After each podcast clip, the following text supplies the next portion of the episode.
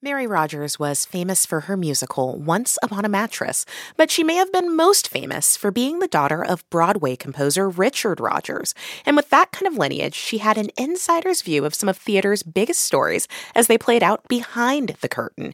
And though she died in 2014, her memoirs are out this week.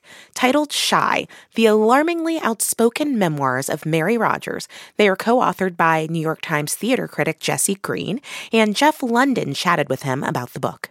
The product of hundreds of hours Jesse Green spent with Mary Rodgers, the book has extensive footnotes on just about every page.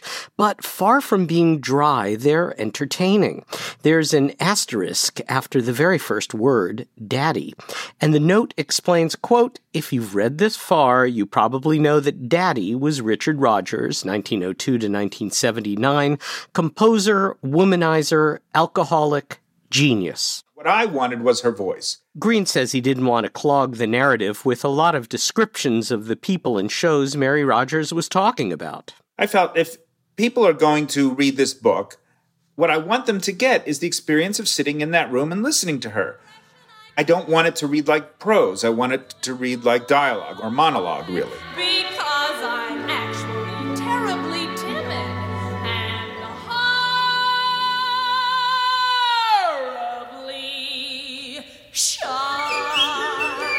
That's Carol Burnett singing the song Shy from Mary Rodgers' most famous musical, Once Upon a Mattress.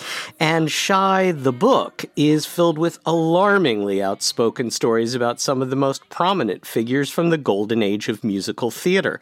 Not just Daddy, but his collaborators, Lorenz Hart and Oscar Hammerstein, director Hal Prince and lyricist Sheldon Harnick, both of whom she dated, and Stephen Sondheim.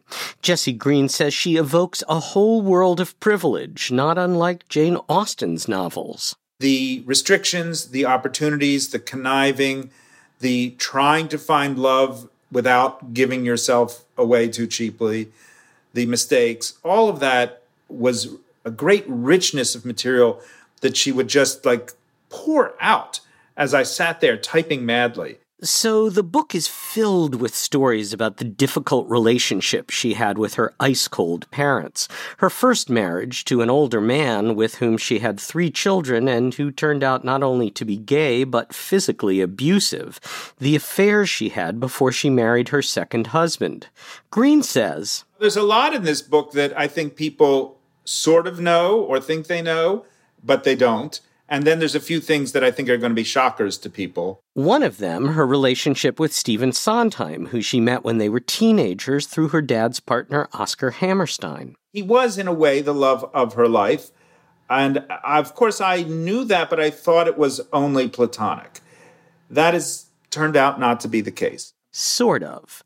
Green says she and the gay composer lyricist had always been great friends, but at one point. She told me something I have never read or heard before that they had briefly what she called a trial marriage, where they slept together in the same bed in a kind of nightmarish confusion about what they were doing, which was nothing.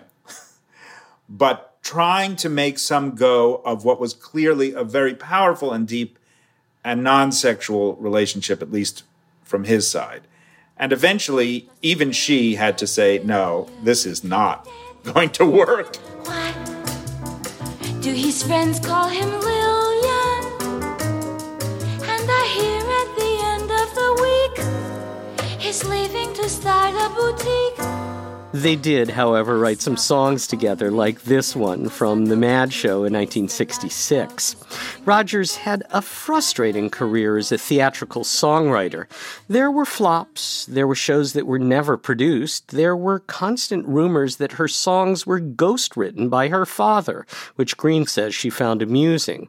But at a certain point, she just decided, I have a lot of things I can do, and I'll try something else. Perhaps as compensation for her difficult childhood, she threw herself into parenting.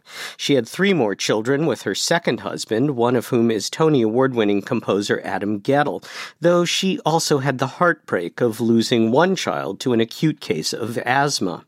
And Mary Rodgers had a second career writing children's books. One of which, Freaky Friday, is among the most successful of children's books of that period and has itself been turned into a musical several times. One time by her. She wrote some really lovely music for that. I'm appalled by someone and enthralled by someone at the same time. As a last act, Roger served on the board of many major institutions, including as chair of the Juilliard School.